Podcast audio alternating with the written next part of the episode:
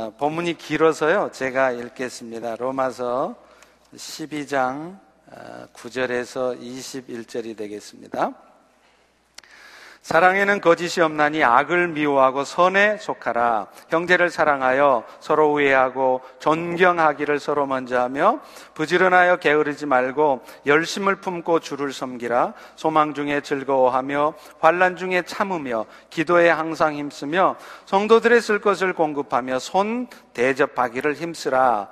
너희를 받게 하는 자를 축복하라. 축복하고 저주하지 말라. 즐거워하는 자들과 함께 즐거워하고 우는 자들과 함께 울라. 서로 마음을 같이하여 높은 데 마음 두지 말고 도리어 낮은 데 처하며 스스로 지혜 있는 채 하지 말라. 아무에게도 악을 악으로 갚지 말고 모든 사람 앞에서 선한 일을 도모하라. 할 수 있거든 너희로서는 모든 사람과 더불어 화목하라. 내 사랑하는 자들아 너희가 친히 원수를 갚지 말고 하나님의 진노하심에 맡기라. 기록되었으되 원수 갚는 것이 내게 있으니 내가 갚으리라고 주께서 말씀하시니라. 너의 원수가 줄이거든 먹이고 목마르거든 마시게 하라. 그리함으로 네가 숯불을 그 머리에 쌓아 놓으리라. 악에게 지지 말고 손으로 악을 이기라. 아멘. 아, 2주 전에 댈러스에서 경찰관 다섯 명을 어, 저격했던 마키아 존슨이 그 일들을 벌인 것이 사실은 흑인 과격 단체와 연계가 되어서 이 사건을 벌였다고 합니다. 이 댈러스 경찰은 이 존슨이 흑인 방어 연맹이라고 하는 African American Defense League라고 하는 이 과격 단체의 지령을 받고 이 범행을 했을 가능성이 높다고 말합니다.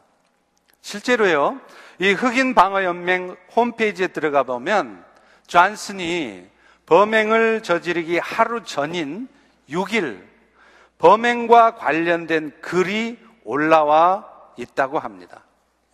경찰을 비하하는 표현이죠. pig, 돼지라는 그런 표현을 쓰면서 돼지가 경찰이 루이지나에서 엘튼 스털링을 죽였다. 이제 루이지애나로 가서 돼지 피를 뿌리자. 이런 글이 올라 있었다는 것입니다. 이 사건은 오늘날 미국 사회 인종 간의 갈등이 얼마나 심각한지를 보여주는 사건입니다. 증오 단체들의 동태를 감시하는 기관이죠.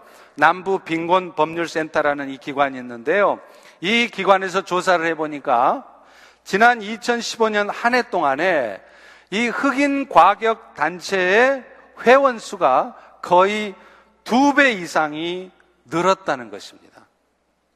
그리고 최근에 몇 년간 이런 폭력 사태가 총격 사건이 계속 일어나고 있는데 그 이유가 뭐냐 하면 사람들 마음속에는 우리 대 그들 이라고 하는 양분화된 사고방식, 양극화된 사고방식이 사람들 마음을 사로잡고 있기 때문에 이런 사건들이 터진다는 거예요.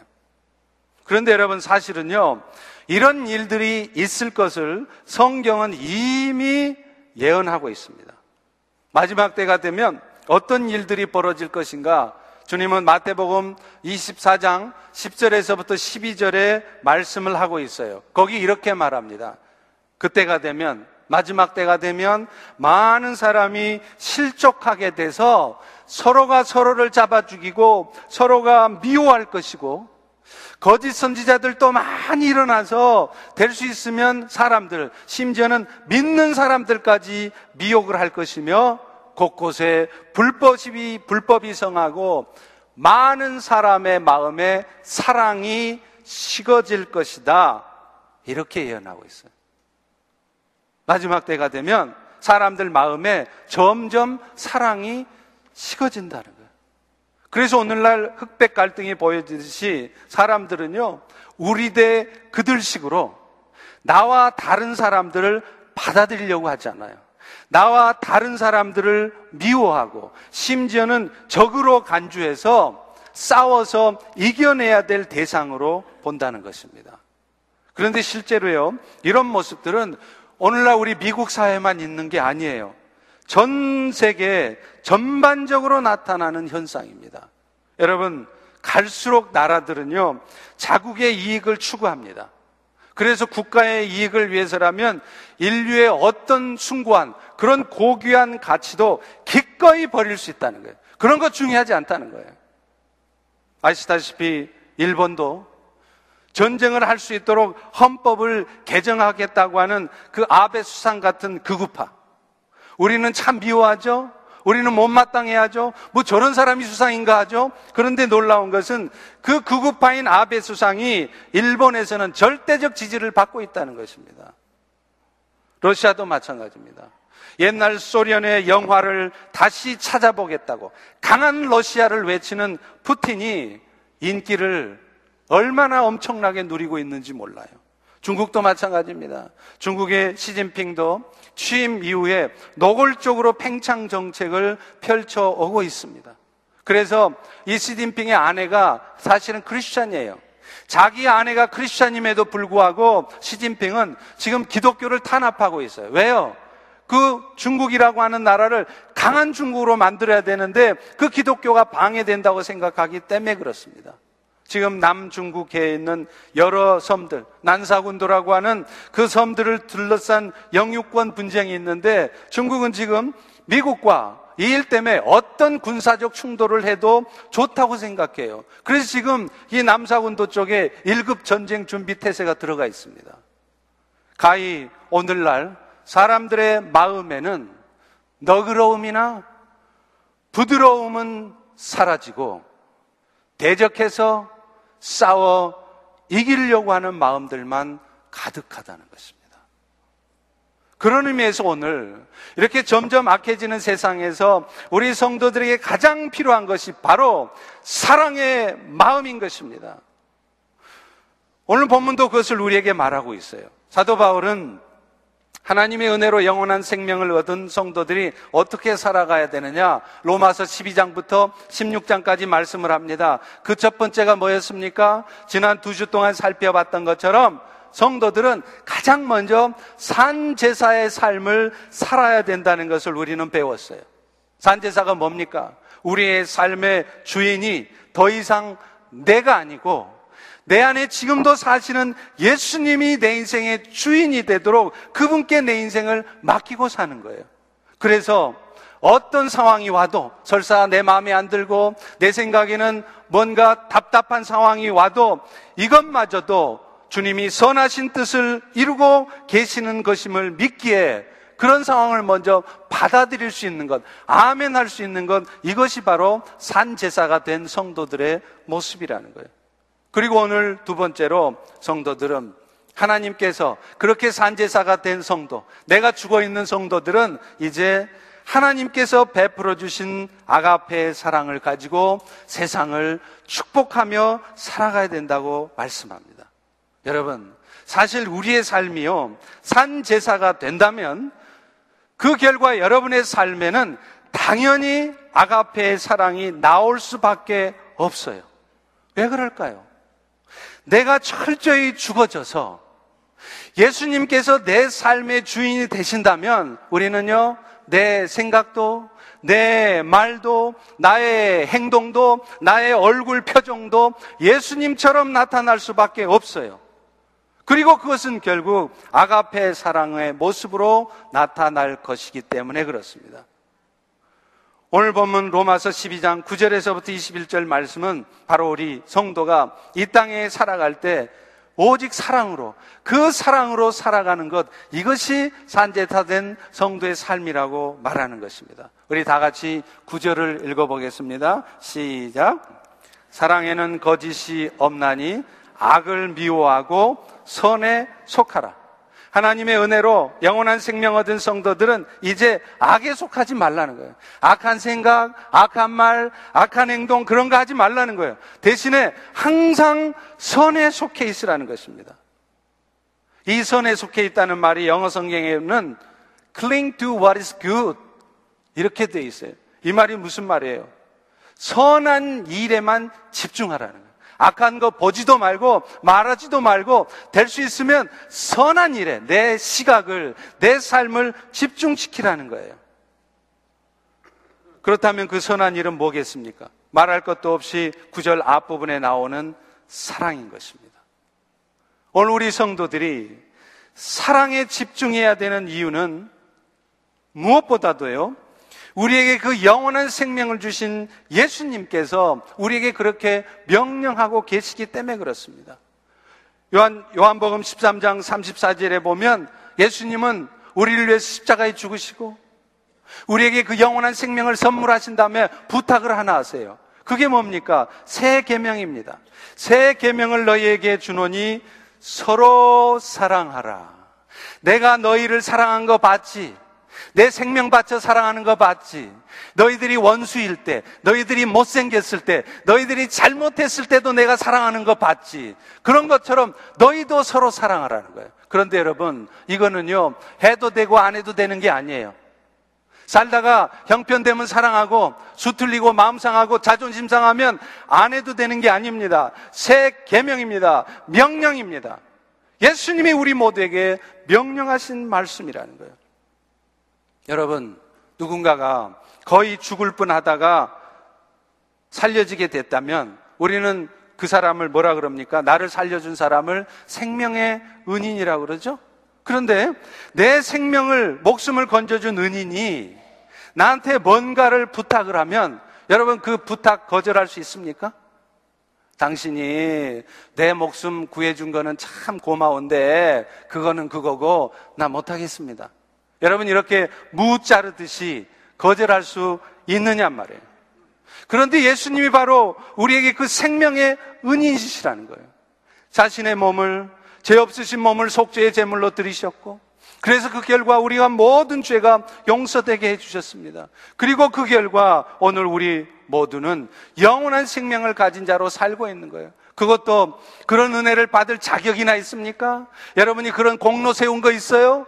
그런 자격 공로 하나도 없었지만 예수님은 우리를 위해서 자신의 생명을 바쳐서 이 은혜를 주신 것입니다. 그런데 그런 생명의 은인께서 우리에게 부탁하고 있는 게 있어요. 제발 너희들 이렇게 살았으면 좋겠다. 그게 뭐냐? 서로 사랑하라는 거예요. 그러니 우리가 서로 사랑해야 되는 것은 예수님으로부터 생명의 은혜를 받은 성도들이라면 마땅히 해야 되는 거예요. 그래서 요한일서 4장 10절, 11절에도 이렇게 말합니다. 사랑은 여기 있으니 우리가 하나님을 사랑한 게 아니고 하나님이 우리를 사랑하사 우리의 죄를 속하기 위해 화목제물로 그 아들을 보내셨습니다. 그러니, 그러니 이 사랑받은 자녀들아, 하나님이 이같이 우리를 사랑하셨은 즉, 우리도 서로 사랑하는 것이 마땅하니라. 상황 되면 사랑하고, 상황 안 되면 사랑 안 하고, 아니라, 어떤 형편에서도 그 사람이 어떤 모습일지라도 주님이 그러셨던 것처럼 우리도 서로 사랑하는 것, 그것이 우리가 마땅히 해야 될 일이라는 것입니다. 또 하나가 있습니다. 우리가 사랑해야 되는 이유는요, 이렇게 주님이 우리에게 명령하고 있기 때문에 해야 되는 의미이기도 하지만 사실은 이 사랑이라고 하는 것이 우리 그리스도인들에게만 주어진 특권이기 때문에 그렇습니다.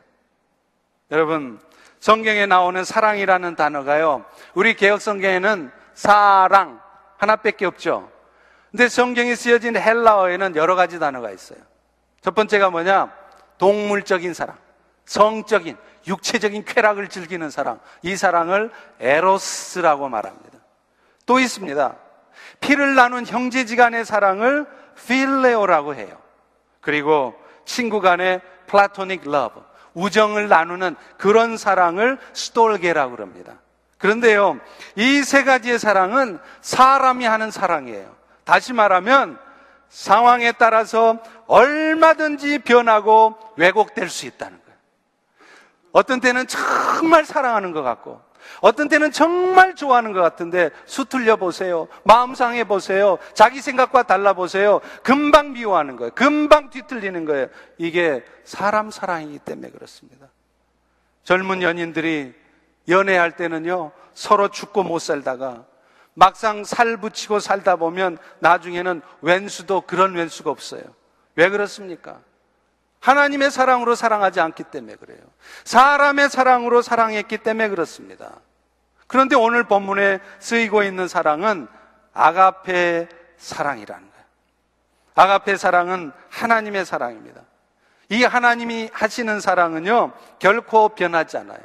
우리가 하는 사랑처럼 상대편이 연약해졌다고 그래서, 상대편이 마음에 안 든다고 그래서 달라지지 않는다는 거예요. 심지어는 상대편이 잘못했어도 왜곡되지 않습니다. 변함없는 사랑을 보내고 있습니다. 그리고 무엇보다도 그 하나님의 사랑은 사람의 영혼을 살려내고 구원시킨다는 거예요.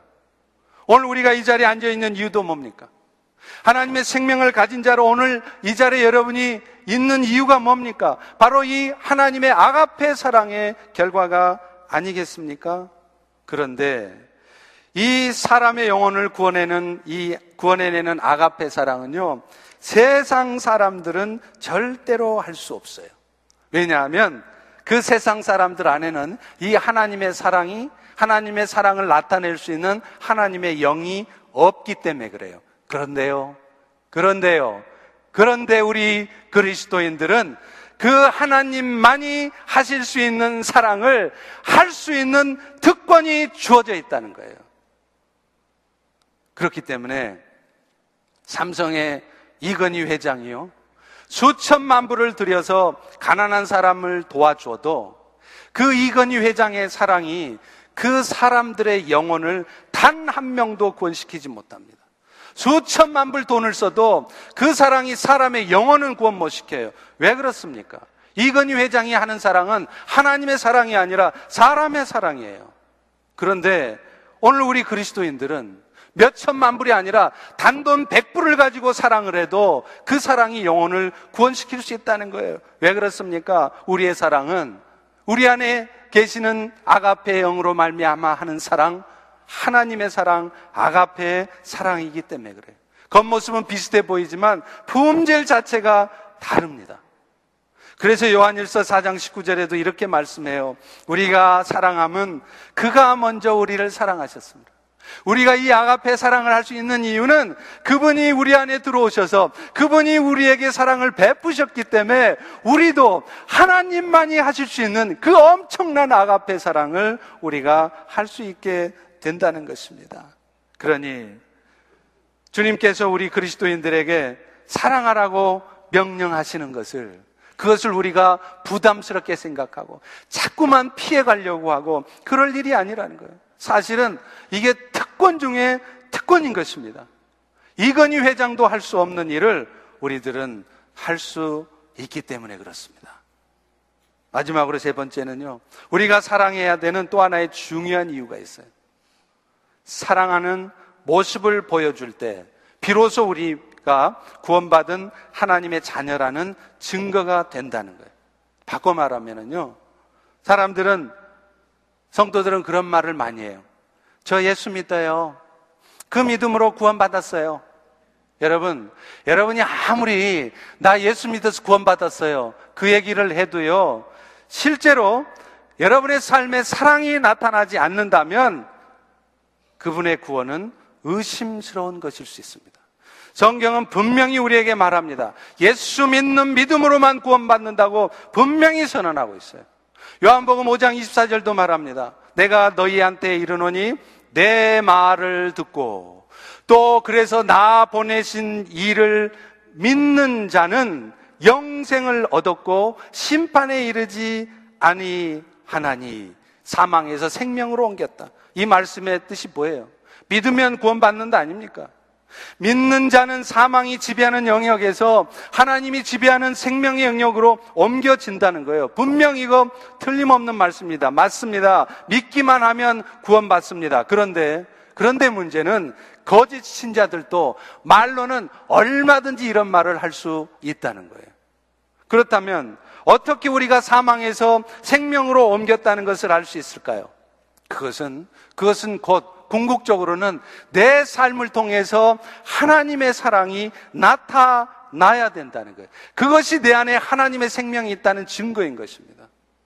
여러분, 흔히들 영생이 뭐냐고 물어보면 대부분 뭐라고 대답하느냐면 영원히 사는 거라고 그래요. 저도 그랬어요. 저도 신학교 가기 전에 노예에서 목회자 후보생 시험을 보는데 면접을 하는데 목사님 물어보시더라고요. 영생이 뭡니까? 그래서 제가 한번 웃었습니다. 뭐 그런 걸 물어보냐는 식이죠. 그래서 아, 영원히 사는 거죠. 그랬다가 아주 박살이 났습니다. 목사가 돼가지고 영생이 뭔지도 모르면서 신학교 가려고 그런다고. 여러분, 영생은 영원히 사는 거 아니에요. 만약에 영생이 영원히 사는 것이라고 한다면 우리가 받은 구원은 이상한 얘기가 돼요. 왜 그런 줄 아세요? 예수님이 재림하실 때는요, 이 땅에 살았던 모든 사람들이 다시 살아나요. 무덤을 깨고 살아나요. 예수 믿고 죽은 사람만 사는 게 아니라 예수 안 믿고 죽은 사람도 주님이 다시 오시면 다 살아난단 말이에요. 그리고 그 순간서부터 영원토록 사는 것입니다. 믿고 안 믿고를 떠나서 모든 사람들은 영원히 살게 되는 거예요. 다만 예수 믿는 사람들은 천국에서 영원토록 복된 삶을 살 것이요. 예수 믿음이 없었던 사람들은 지옥에서 영원토록 고통 가운데 사는 것이 다르지 모두가 다 영원히 사는 것은 마찬가지라는 거예요. 그렇기 때문에 영생을 얻었다는 것은 영원히 사는 것을 말하는 것이 아닙니다. 뭡니까? 하나님의 생명이 내 안에 지금 있다는 거예요. 하나님의 생명을 가지고 산다는 것입니다. 그렇다면 그 하나님의 생명을 가지고 사는 자의 모습이 어떻게 나타납니까? 그 증거가 뭡니까? 그 대답이 요한일서 3장 14절에 분명히 있어요. 우리 다 같이 요한일서 3장 14절을 읽습니다. 시작. 우리는 형제를 사랑함으로 사망에서 옮겨 생명으로 들어간 줄을 알거니와 사랑하지 아니하는 자는 사망에 머물러 있는이라. 사랑하지 않고 있으면 구원받은 사람이 아니고 아직도 사망의 자리에 그대로 있단 말이에요. 결국 구원받았다는 사실을 증거하고 싶으면 여러분 어떻게 하세요? 사랑을 나타내셔야 되는 거예요. 사랑을 하고 있는 사람이라야 사망에서 생명으로 옮겼다는 말을 할 수 있다는 거예요. 그러므로 우리가 구원을 논할 때는 요한복음 5장 24절만 말해서는 안 돼요. 요한일서 3장 24절도 같이 묶어서 말해야 됩니다. 예수를 믿는 자 분명히 사망에서 생명으로 옮겨집니다. 생명을 얻는데 다른 거 필요하지 않습니다. 예수 믿는 믿음만 있으면 돼요. 그런데 그 믿음으로 생명을 얻은 사람이라면 반드시 그 구원받은 증거로 사랑을 실천하게 되어 있다는 거예요. 따라서 예수를 믿는다고 하면서 사랑하지 않고 있는 사람이라면 그 사람은 어쩌면 구원받지 못한 사람일 수 있다는 것입니다. 사랑하는 성도 여러분. 우리 그리스도인들을 대표하는 단어가 뭘까요? 크리스찬 하면 무슨 단어가 떠올라야 됩니까? 사랑입니다. 그 사람 믿음 좋다 하는 말도 그 사람 참 사랑이 많다 이 말과 같아야 돼요. 그 사람 믿음은 참 좋은 것 같은데 사랑이 없어 사랑이 약해 말도 안 되는 말 하지 마세요. 그 말 틀린 말입니다. 그런 말은 있을 수도 없어요. 믿음이 좋으면 사랑이 많을 수밖에 없는 거예요. 왜요? 우리 그리스도인들에게는 사랑이 빠지면 아무것도 아니기 때문입니다. 고린도전서 13장 1절에서 3절을 보세요. 내가 사람의 방언과 천사의 말을 해도 사랑이 없으면 울리는 꽹가리가 되고 내가 예언하는 능력이 있어서 모든 비밀과 모든 성경의 지식의 말씀을 알려줘도 또 심지어는 산을 옮길 만한 믿음이 있어도 내게 있는 모든 것으로 구제하고 심지어는 남을 위해서 내 몸을 불살라 줘도 신실한 사랑, sincere love, 신실한 사랑이 없다면 그거 다 꽝이라는 거예요. 여러분, 여러분이 엄청난 은사를 받아서 지금 방언을 하십니까? 병을 고치는 신유의 은사가 있으십니까? 믿음의 역사를 나타내십니까? 그래도 여러분이 지금 사랑을 나타내지 않고 있으면 그거 다 꽝입니다. 굉장한 은사를 받으셔서 여러분들이 성경을 잘 가르치고 계십니까? 하나님 말씀을 잘 풀어서 설명하고 계십니까? 그래도 여러분 마음이 여러분의 삶에 사랑이 나타나고 있지 않으면 그것 다 꽝이에요. 심지어는 자기의 재물을 가지고 수많은 사람들을 구제하고 있어도 그것이 신실한 사랑에서 바탕한 구제가 아니라면 그거 아무것도 아니라고 성경은 말씀하고 있습니다. 그렇다면, 그렇다면 이제 구원받은 성도는 구체적으로 어떻게 사랑을 나타내야 됩니까? 그 대답이 오늘 본문 10절에서부터 21절까지 나와요. 가장 먼저, 가장 먼저 구원받은 성도는 사랑을 해야 되는데 어떻게 해야 되느냐? 가장 먼저 교회 안에 있는 지체들부터 사랑하라는 거예요. 교회 안에 있는 지체들을 사랑하되 마치 피를 나눈 형제처럼 친형제처럼 사랑하는 거라는 거예요. 10절의 말씀을 다 같이 한번 읽겠습니다. 시작. 형제를 사랑하여 서로 우애하고 존경하기를 서로 먼저 하라. 여러분 여기 형제를 사랑하여 서로 우애하라는 말씀을 할 때 이 사랑이란 단어가요 헬라어로는 어떤 단어를 쓰고 있는 줄 아세요? 필라델피아. 어디서 많이 들어보셨죠? 여기서 두 시간 가면 있는 그 필라델피아가 바로 여기 형제를 사랑하라 할 때 그 사랑이라는 단어예요. 그 뜻이 뭐냐? 피를 나눈 형제지간의 사랑이 필라델피아라는. 그런데 이 단어를 쓴 이유가 뭡니까?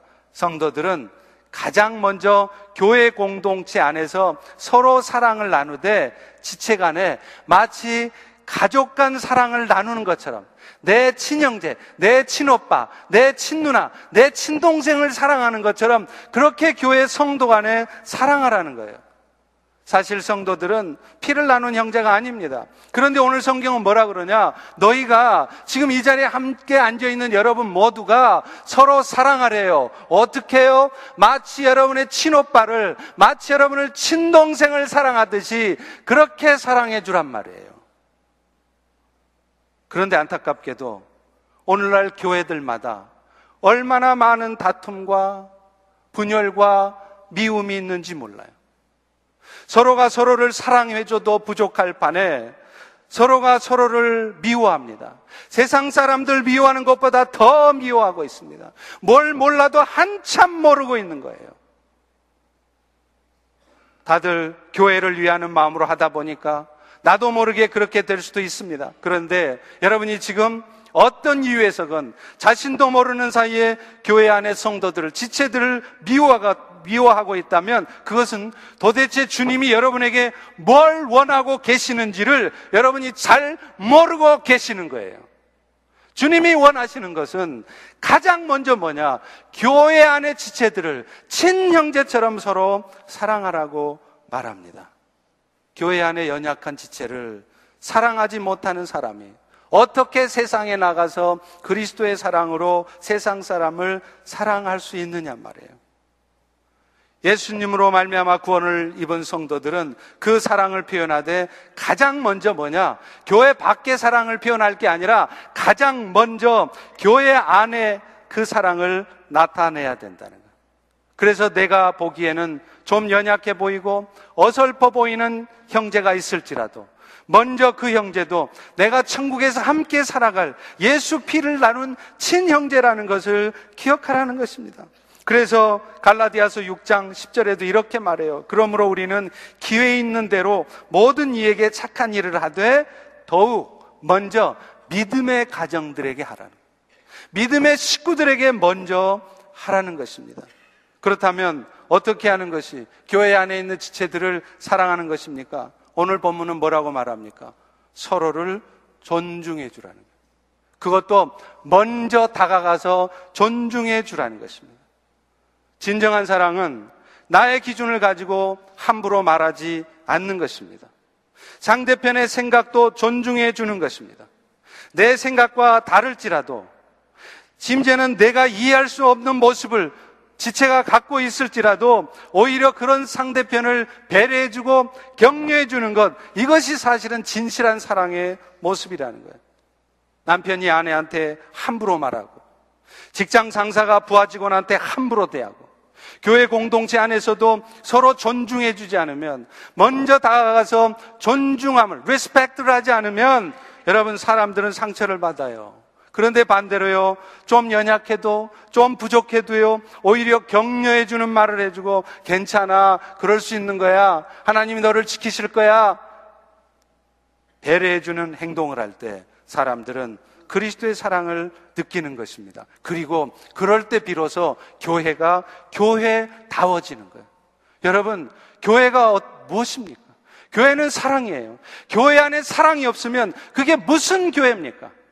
무슨 엄청난 역사를 하고 수천 명이 모여드는 교회라 할지라도 그 교회 안에 사랑이 없다면 성도 간에 맨날 다투고 싸우고 있다면 그런 교회는 있으나마나한 교회예요. 오늘날 주님이 우리에게 가장 원하시는 것은 지체 간에 성도 간에 서로 사랑하라는 것입니다. 이것이 구원의 은혜를 입은 성도가 교회 안에서 나타내야 될 첫 번째 사랑의 모습이에요. 두 번째 사랑의 모습은요, 어영부영하지 말라는 거예요. 대충대충 하지 말라는 거예요. 열심으로 섬겨주라는 거예요. 오늘 보면 11절을 같이 한번 읽겠습니다. 시작. 부지런하여 게으르지 말고 열심을 품고 주를 섬기라. 바울이 지금 주님을 섬기는데 특별히 근면성을 강조하는 이유가 있습니다. 신앙생활을 영적으로 나태해져서 하지 말라는 거예요. 보통 성도들은요, 처음에는 열심을 내요. 그런데 시간이 지나 보십시오. 점점 주님을 향한 처음 사랑을 잃어버립니다. 그래서 나중에 어느 순간에는 타성에 젖어 있어요. 매너리즘에 빠져서 습관적으로 신앙생활을 해요. 그래서 여러분 그거 아십니까? 교회가요, 어떤 교회든지 50년, 100년 이상 부흥을 지속시킨 교회가 없어요. 어느 교회도 20, 30년 부흥했습니까?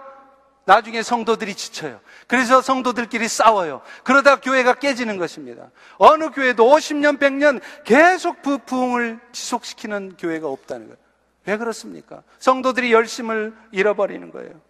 그래서 차지도 않고 뜨겁지도 않은 그런 미적지근한 신앙생활 하는 겁니다. 사실 오늘날 교회들이 다 그렇습니다.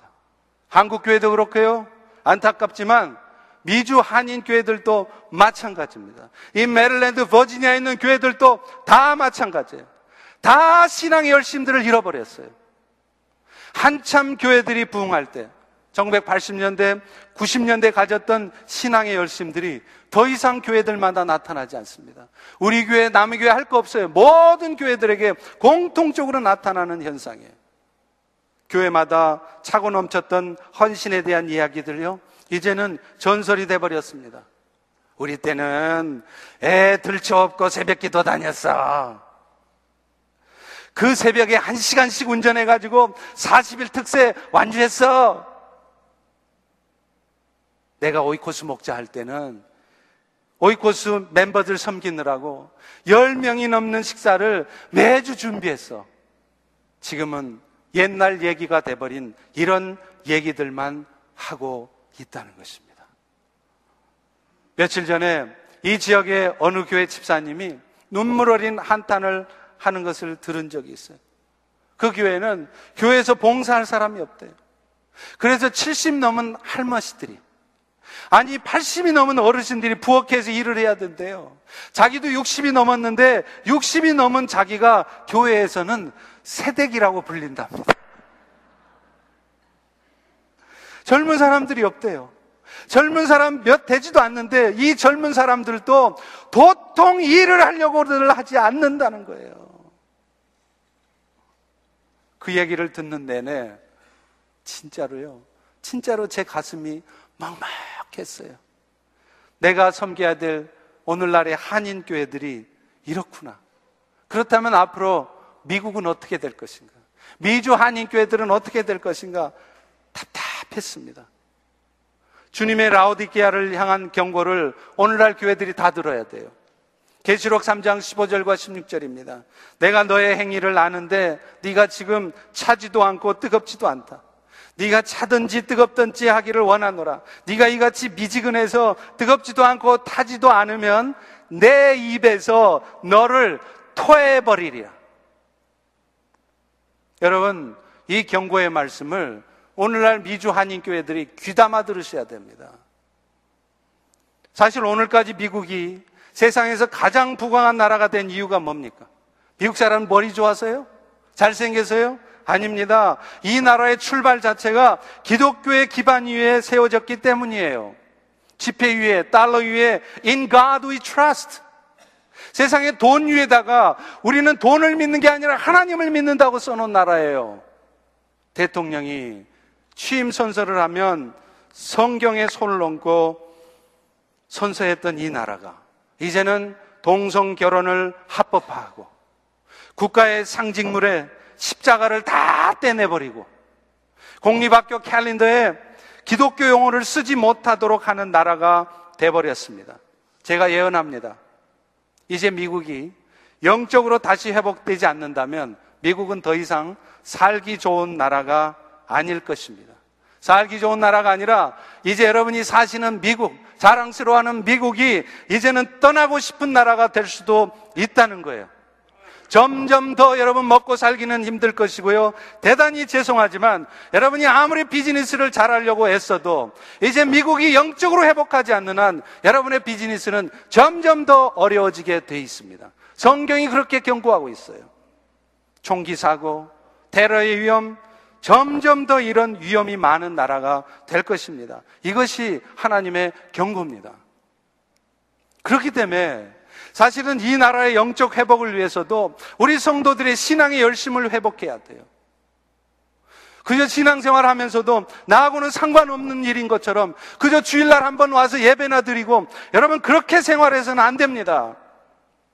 여러분의 신앙생활이 그렇게 신앙의 열심을 잃어버리고 나태하고 안일한 신앙생활을 하면 이 나라는 점점 더 영적으로 타락해 갈 것이고 영적으로 타락해 간 이 나라는 결국 여러분들의 삶을 고통스럽게 만들고야 말 것입니다. 그런데 안타깝게도 오늘날 교회 안에는요, 지금 열심을 내도 지금 부족할 판에 오히려 열심 내고 신앙생활 하는 사람들을 은근히 광신자 취급하는 경향도 있어요. 물론 아직 하나님의 은혜를 온전히 경험하지 못했기 때문에 그러실 것입니다. 그런데 주로 어떤 분들이 그러느냐?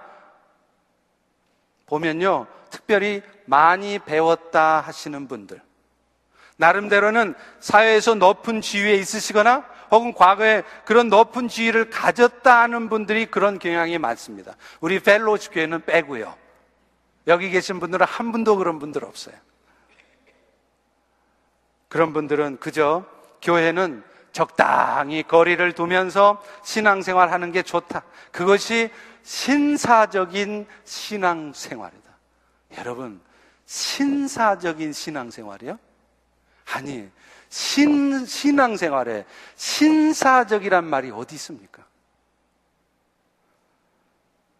구원의 은혜를 받은 사람은 그리스도의 은혜를 깊이 체험한 사람은 열심을 내지 않을 수가 없어요.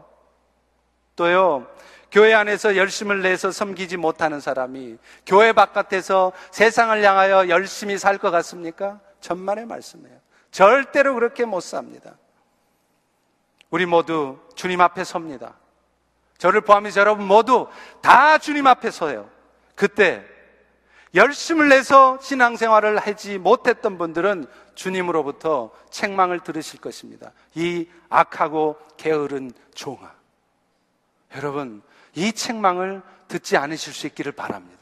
신앙의 열심을 회복하실 수 있기를 바랍니다. 그것이 결국에는 우리 모두를 살리는 길이고 미국을 살리는 고 여러분 자신이 행복한 삶을 할 수 있는 길이기 때문입니다. 또 오늘 본문은요, 사랑이라는 것은 어떤 상황 속에서도 소망을 잃지 않는 가운데 기도에 힘쓰는 가운데 하는 것이다. 그래서 성도에 쓸 것들을 공급하는 것이라고 말합니다. 우리 12절과 13절을 한번 같이 읽겠습니다. 시작. 소망 중에 즐거워하며 환란 중에 참고 기도에 항상 힘쓰며 성도들의 쓸 것을 공급하며 손 대접하기에 힘쓰라. 사실 교회를 열심히 섬기고 있으면요. 우리 주님께서 항상 평안하고 모든 일 어려운 일 없이 형통하게 해주실 것 같지만 반드시 그렇지 않아요. 여러분이 나름대로 열심히 교회를 섬겼어도 어떤 때는 사탄의 공격으로 말미암아 여러분들의 삶이 정말 어려운 상황에 처할 때도 틀림없이 있습니다. 물론 그런 상황이 우리의 잘못된 삶을 깨닫게 하기 위해서 우리에게 정신 차리기 위해서 하나님이 주신 상황일 수 있습니다. 그러나 항상 그렇지 않다는 거예요. 오히려 그 반대로 나는 지금 잘못한 거 없는데도 하나님께서 더 우리를 믿음을 세우시도록 우리를 훈련하시기 위해서 주시는 어려운 상황일 수도 있습니다. 그런데 문제는 그런 상황이 오면요. 누구나 우리 모두는 저도 그렇습니다. 여러분도 그럴 겁니다. 그런 상황에서도 열심을 내서 주를 섬기는다는 게 쉽지 않다는 거예요. 힘이 들기도 하지만 일단 섬길 기분이 안 나요. 아니, 하나님이 살아계시다면 왜 나한테 이런 일 터져? 내가 이런 상황 속에서 주님을 섬겨야 되는 거야? 기분이 안 나는 거예요. 그런데 여러분, 주님이 뭐라고 말씀하십니까? 그런 상황이 와도 여러분이 어떻게 하라고 말씀하세요? 그럴 때일수록 오히려 기뻐하면서 섬길 수 있어야 되고, 인내하면서 섬길 수 있어야 된다는 거예요. 그리고 그것이 너무나 힘든 걸 알기 때문에 기도함으로 기도를 통해서 더 힘을 내어서 섬길 수 있으라고 말씀을 하세요. 물론 건강이 나빠지면 쉼이 필요합니다. 가정에 특별한 어려운 일이 생겼습니까? 하던 일을 멈춰야 될 때도 있어요. 그런데 문제는 얼마든지 그 어려움들을 이겨낼 수 있는데도 불구하고 또 어떤 때는요, 억지로라도 이겨내야 되는 문제인데도 그런 문제 상황들을 핑계대면서 뒤로 물러나 있다는 거예요. 주저앉아 있다는 거예요. 아무것도 하지 않으려고 한다는 거예요. 여러분, 어떤 의미에서는요, 왜 우리 인생에 그런 일이 있느냐? 하나님께서 시험하시는 경우가 있어요.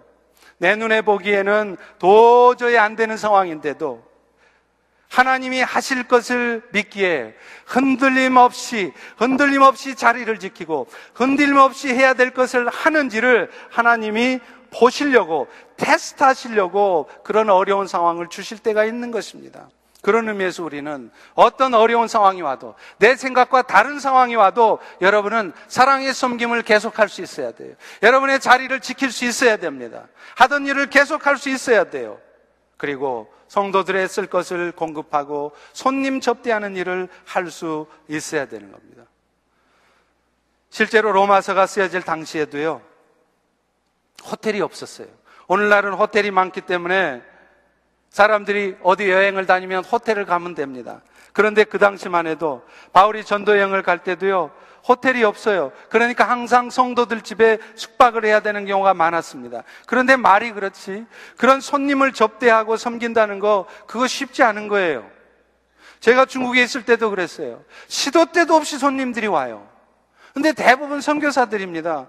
선교사들이다 보니까 호텔비를 아껴야 돼요. 또 교제도 해야 됩니다. 그러니 우리 집에서 머물게 되는 경우가 많았어요. 그런데 문제는 그런 손님들이 적지 않았고 또 예고 없이 찾아와요. 선교사들은 아주 특성이 있는데 말을 안 해줘. 예고 없이 갑자기 찾아와요.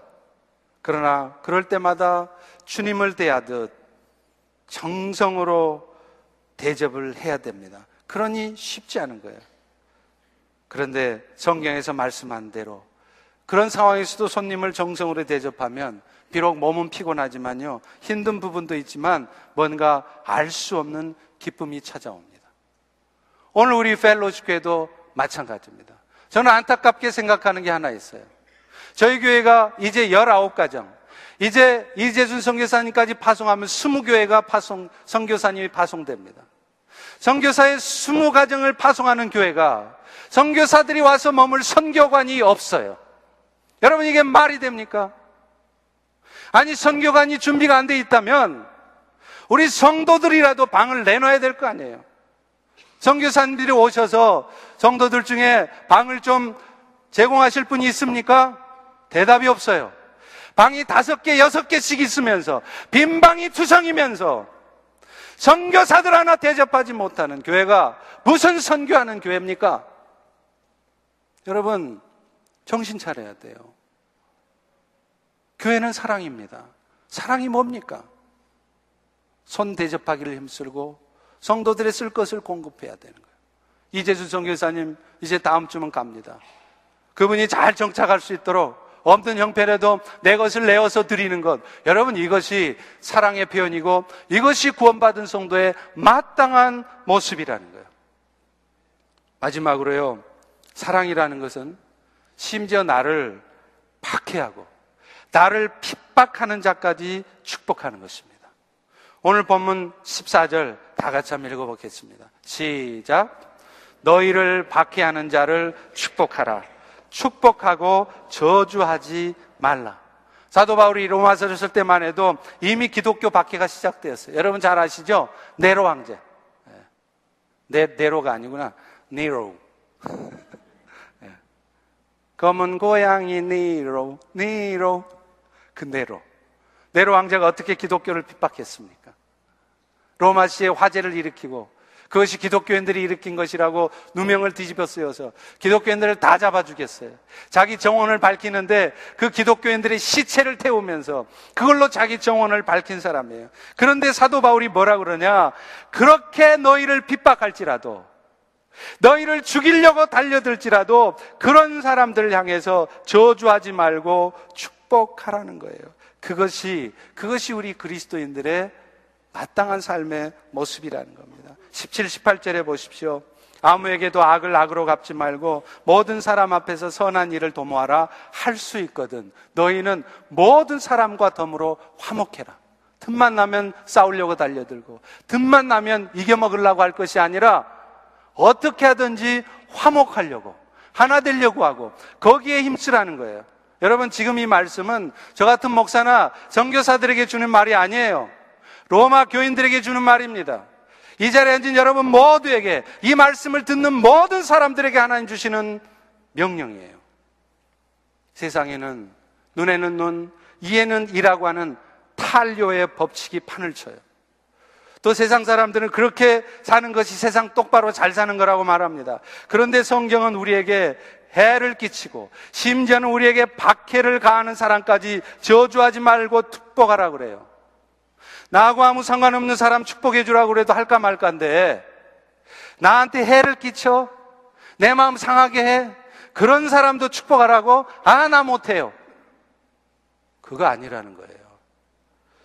사도 바울이 이 말을 하는 데는 이유가 있습니다. 사람을 살리고 사람을 바꾸는 것은 결국에는 사랑밖에 없기 때문에 그렇습니다. 사랑은요 사람을 치유해내요 사랑은 여러분의 말 안 듣는 자녀를 변화시킵니다. 사랑은 여러분과 얼굴도 마주대하기 싫어하는 여러분의 시어머니를, 여러분의 시아버지를 바꿔놓습니다. 오늘 보면 20절 말씀을 읽어보세요. 네 원수가 줄이거든 먹이고 목마르거든 마시게 하라. 그리함으로 네가 숯불을 그 머리에 쌓아 놓으리라. 이 말씀은 아주 중요한 말씀이에요. 왜 우리가 원수까지 저주하지 말고 축복해야 되는지 그 이유를 말하는 거예요. 왜 그래야 된다는 겁니까? 그렇게 원수를 축복해 줄 때 맞상대하고 같이 싸우고 저주하는 것이 아니라 오히려 손에 기꺼이 봐주면서 축복해 줄 때 그 사람 그 왼수 같은 놈 머리 위에 숯불이 놓여진다는 거예요. 성경에서 숯불은 회개를 뜻합니다. 이사야 선지자가 성전에서 날라온 숯불이 입에 대지자 이 이사야 선지자 입술이 성결케 되어졌다고 그랬어요. 숯불이 놓여질 때 비로소 회개가 일어나고 성결해져요. 근데 어떨 때 그렇다고요? 따져줄 때요? 책망할 때요? 야단 막 칠 때요? 싸울 때요? 아니옵니다. 저주하지 말고 축복해주고 있으면 하나님이 조용히 그 왼수 같은 놈, 그 못된 놈 머리에다가 가만히 숯불을 놔버린다는 거예요. 그러면 20년 가도 안 변한 놈이 10년 동안 엄마 속색힌 놈이 하루아침에 뒤집어지는 수가 있다는 거예요. 그래서 여러분 저주하지 말고 축복하라는 말을 하는 것입니다. 리차드 범브랜트 목사가 루마니아 기독교인들과 함께 감옥에 갇혔을 때 이야기예요. 싫어합니다. 어느 날 감옥문이 열리고 한 사람이 감옥에 들어오는데 그 사람이 누구냐? 바로 자신들을 체포하고 고민했, 고문했던 비밀 경찰이에요. 아니, 이게 어떻게 된 일인가? 물어봤더니 그 비밀 경찰이 이런 얘기를 들려줬답니다. 얼마 전에 12살 된 소년이 꽃다발을 하나 안고 와서 이렇게 말을 하더랍니다. 대인님, 우리 엄마 아빠를 체포하신 분이 당신 맞지요? 저는 생일 때마다 우리 엄마한테 예쁜 꽃다발을 선물했었는데 오늘은 우리 엄마가 감옥에 있어서 드릴 수가 없습니다. 그런데 우리 엄마가 늘 저한테 가르쳐 주시기를 원수도 사랑하고 항상 선으로 악을 이기라고 가르쳐 주셨어요. 그래서 저는 이 꽃을 대인님에게 드리기로 했습니다. 어차피 엄마한테 못 드리는 꽃 대인님 아내나 기쁘게 드리라고 대인님에게 드립니다. 그 대인은 그 비밀 경찰은 이 꽃다발을 받은 후에 그 소년을 끌어안고 하염없이 눈물로 회개했다는 거예요. 하나님이 하게 하신 것이죠. 사람의 말로 바뀌는 게 아니라 하나님이 하실 때 영혼이 바뀌는 거예요. 어떨 때 그러느냐? 저주하지 말고 축복해 줘봐란 말이에요. 그리고 그 비밀 경찰도 예수님을 영접하고 내 인생도 이제 그리스도를 위해서 살기로 다짐하겠나라고 살다가 감옥에 잡혀온 것입니다. 여러분, 진정으로 악을 이기는 것은 선으로 대하는 거예요. 그래서 사도 바울도 19절에 이렇게까지 말하잖아요. 내 사랑하는 자들아, 너희가 친히 원수 갚지 말고 하나님의 진노하심에 맡기라. 하나님은 우리가 악인들을 직접 상대해서 원수 갚는 일 기뻐하지 않으세요. 그 일을 하나님한테 맡기래요. 그 이유가 뭡니까? 19절 후반부에 나오잖아요. 원수 갚는 것이 내게 있으니 내가 갚으리라. 장세기 12장 3절에 보면 하나님은 아브라함에게 복의 통로로 살아가라고 말합니다. 그러면서 그에게 하나의 약속을 또 하나 해요. 그게 뭐예요? 아브라함아, 네가 복의 통로로 살아갈 적에 누군가가 너를 축복하고 너를 도와주고 너와 함께하면 내가 그 사람에게도 축복할게. 그런데 네가 복의 통로로 살아가는데 누군가가 너를 힘들게 하고 누군가가 너를 해코지하고 누군가가 너를 저주해 그러면 나 여호와가 그놈을 가만두지 않을 거야. 이렇게 약속하고 있다는 거예요. 그러니 여러분이 친히 원수 갚으려고 하지 마세요. 하나님한테 맡겨보세요. 우리 주변에는 원수라고 할 것까지는 없지만 우리를 힘들게 하는 지체들도 있습니다. 그래서 오늘 아침에 나올 때 마음속에 누군가에게 뻔때를 보여주고 싶고 이제 직접 원수를 한번 갚아 주겠다고 그런 마음을 먹고 이 자리에 와 있는 성도들이 있습니까? 오늘 말씀을 하나님의 음성으로 들으십시오. 그것은 하나님이 하실 일이에요. 괜히 원수 갚는 일에 여러분이 나서다가는 그 독이, 그 악한 독이 여러분의 입술을 타고 여러분의 손과 발을 타고 여러분의 심령이 임합니다. 그래서 어느 순간 여러분도 모르는 사이에 여러분도 똑같이 그런 악한 말을, 악한 짓을 하는 사람이 되어 있을 수가 있다는 거예요. 사랑하는 성도 여러분, 하나님이 우리 대신 원수를 갚아주신대요. 그러므로 우리는 저주하지 말고 축복해야 됩니다. 그럴 때 그 축복을 통해 그들의 영혼이 구원되어질 것입니다. 그들의 머리에 하나님이 숯불을 올려놓아서 그들의 마음을 돌이키실 것입니다. 사랑하는 성도 여러분, 교회는 사랑입니다. 성도의 삶은 사랑합니다. 서로 사랑하십시오. 이제 다 일어나셔서 우리 같이 찬양하고 예배를 마치도록 하겠습니다.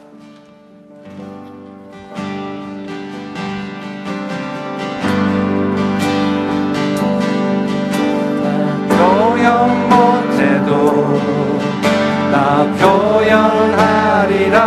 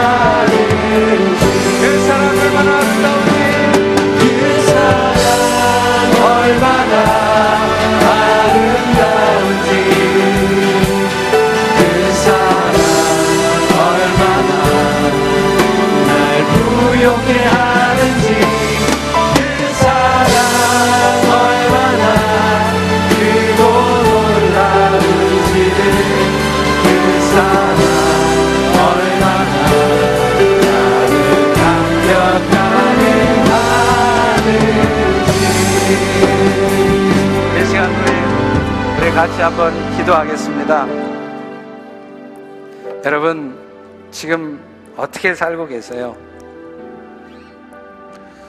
잘 하려다 보니까 나도 모르게 지금 막 미워하고 계십니까?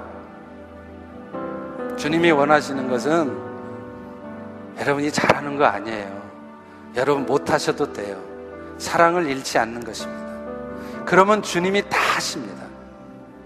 어, 주님, 이 시간 내 안에 사랑이 회복되게 도와주시옵소서. 이 시간 우리 펠로시 교회 안에 사랑이 회복되게 도와주시옵소서. 어, 주님, 이 시간 이 땅의 교회들의 사랑이 회복되게 도와주시옵소서. 그래서 그 사랑이 차고 넘쳐서 흘러 넘쳐서 세상을 적시도록 도와주시옵소서. 이제 그렇게 살지 못한 저를 회개합니다. 사랑으로 살아가겠습니다. 결단하겠습니다. 우리 다 같이 동성으로 기도하겠습니다. 오 주님 아버지.